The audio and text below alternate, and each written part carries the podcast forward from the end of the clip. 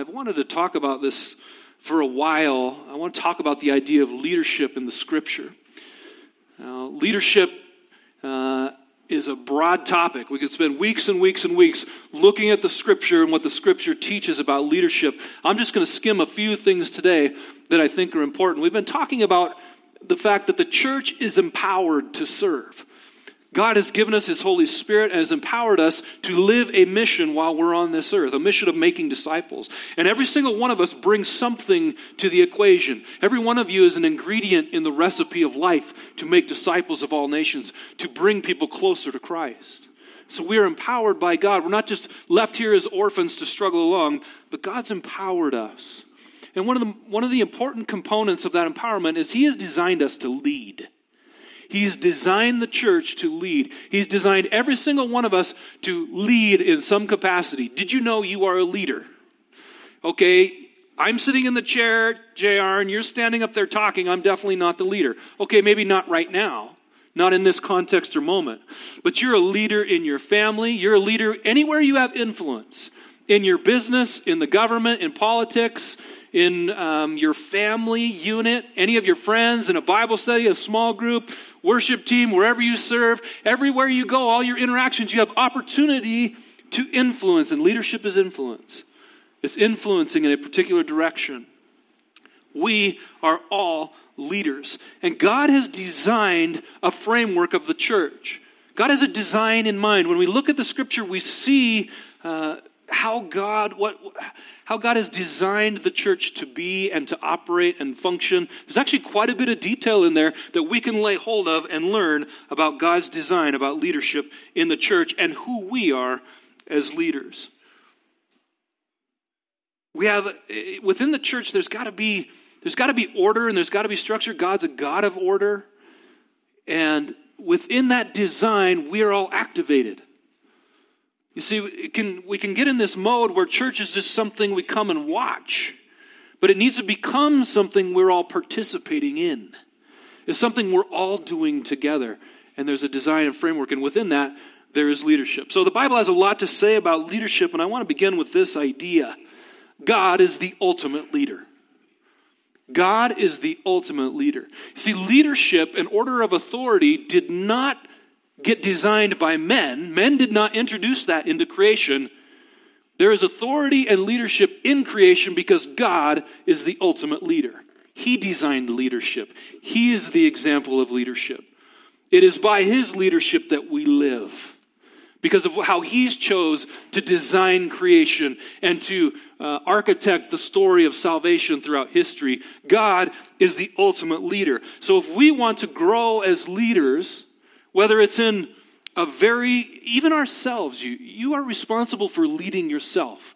If nothing else in all of the world you are responsible for, you are still responsible for you. You lead you. You make decisions about where to lead yourself. So, do we lead ourselves in a disciplined way, in a godly way? Do we lead ourselves into chaos and debauchery? How do we leave our, lead ourselves? And the, the leadership principles of the scripture apply from you leading yourself all the way to the kings of nations. Those principles apply. And so we want to look at the scripture and then look at our own lives and look at our reflection and go, are, are we growing in our leadership in the way we're influencing the people around us where we have the opportunity? So God's given us a lot of teaching, but God is the ultimate leader. In the beginning, God created the heavens and the earth. Is there any question about who the boss is? Who is the boss? God is the boss.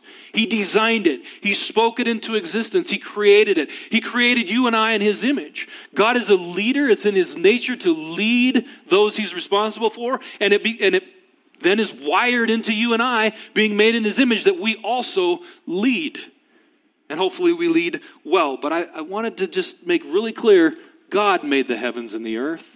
I didn't. You didn't. We didn't. We couldn't even breathe right now. We couldn't communicate. We couldn't exist without the, without the leadership of God in creation, without Him having held, Him holding all things together by His word. God is the boss. He's the leader. He's the ultimate leader and one we need to look to. Jesus said in in the Matthew chapter 28, verse 18, this is uh, Jesus giving the Great Commission, but he starts it out by saying these words All authority in heaven and on earth has been given to me. What is authority? Authority is tied to the idea of leadership. It's it's authorization. Look, look, if you're writing a book, you get to author it however you want. You're writing the words on the page to chart the, the course of the book, right? You're, you're authoring it.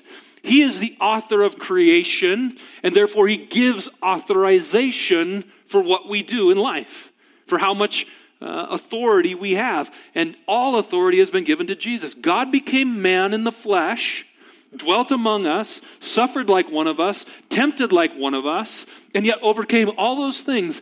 And therefore, all authority has been given to him. And then he says, Therefore, go and make disciples of all nations. Out of this authorization of Christ, you and I become authorized to live this mission.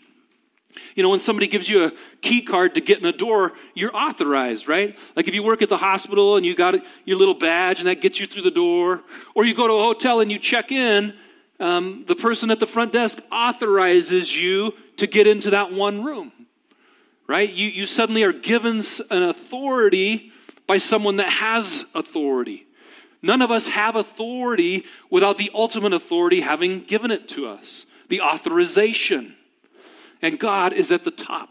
He's the authority over all authorities, He's the leader of all leaders. All authority in heaven and earth has been given to Him, to Jesus. Although God overlooked the ignorance of earlier times, He now commands all people everywhere to repent. For He has set a day when He will judge the world with justice. Again, nobody's going to challenge God for this position. no one's going to take it from him. He is the leader of all things for all time. And he's the, he is the one who will bring justice and judgment at the end of time. No one else can take that authorization from him. He's the leader of all things.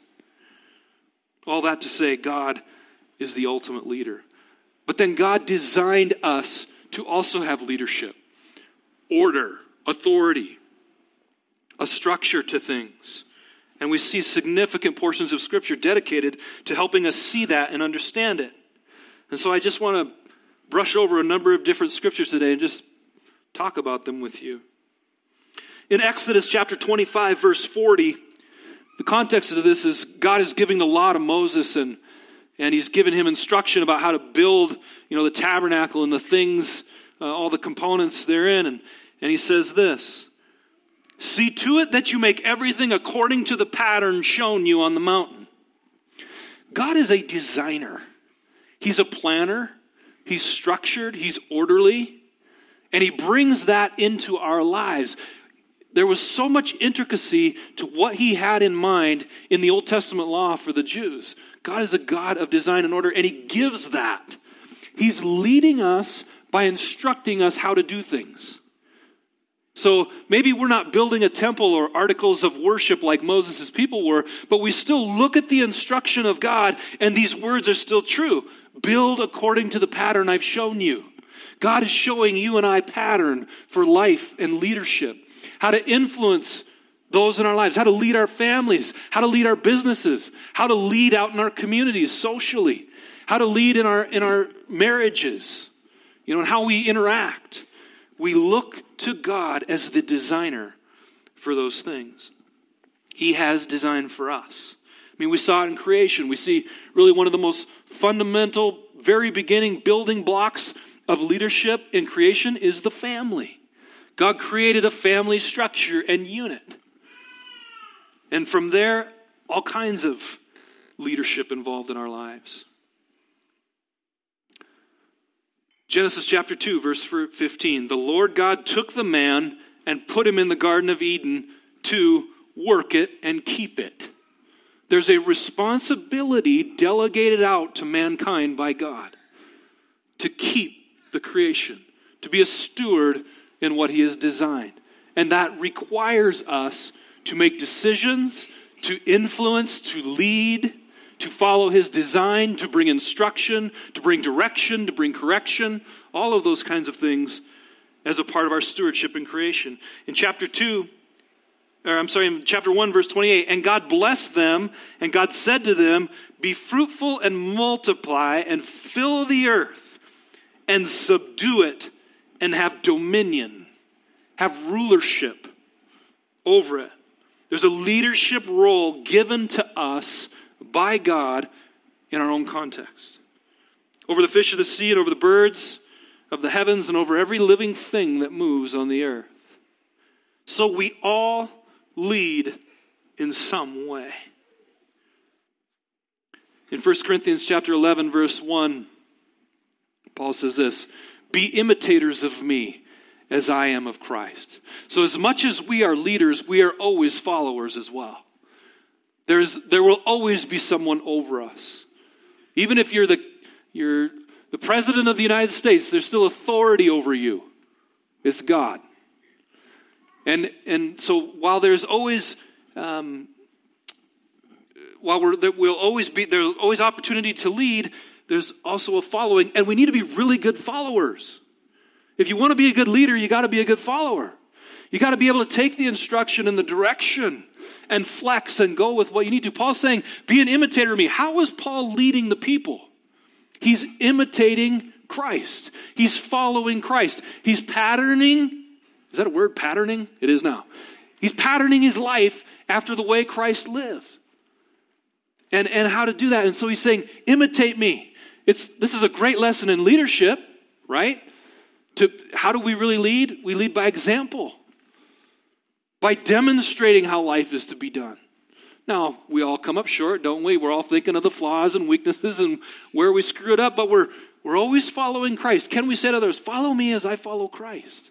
That's what discipleship really is. Follow me as I follow Christ. And so there, and when you think of it in those terms, we all have leadership in some way, some responsibility. But we want to be good followers as well. I'll touch more on that in a little bit. So the church has a leadership design. You know, uh, when we read the letters to Timothy and to Titus, we see proteges, if you will, people that Paul has raised up as leaders in the church.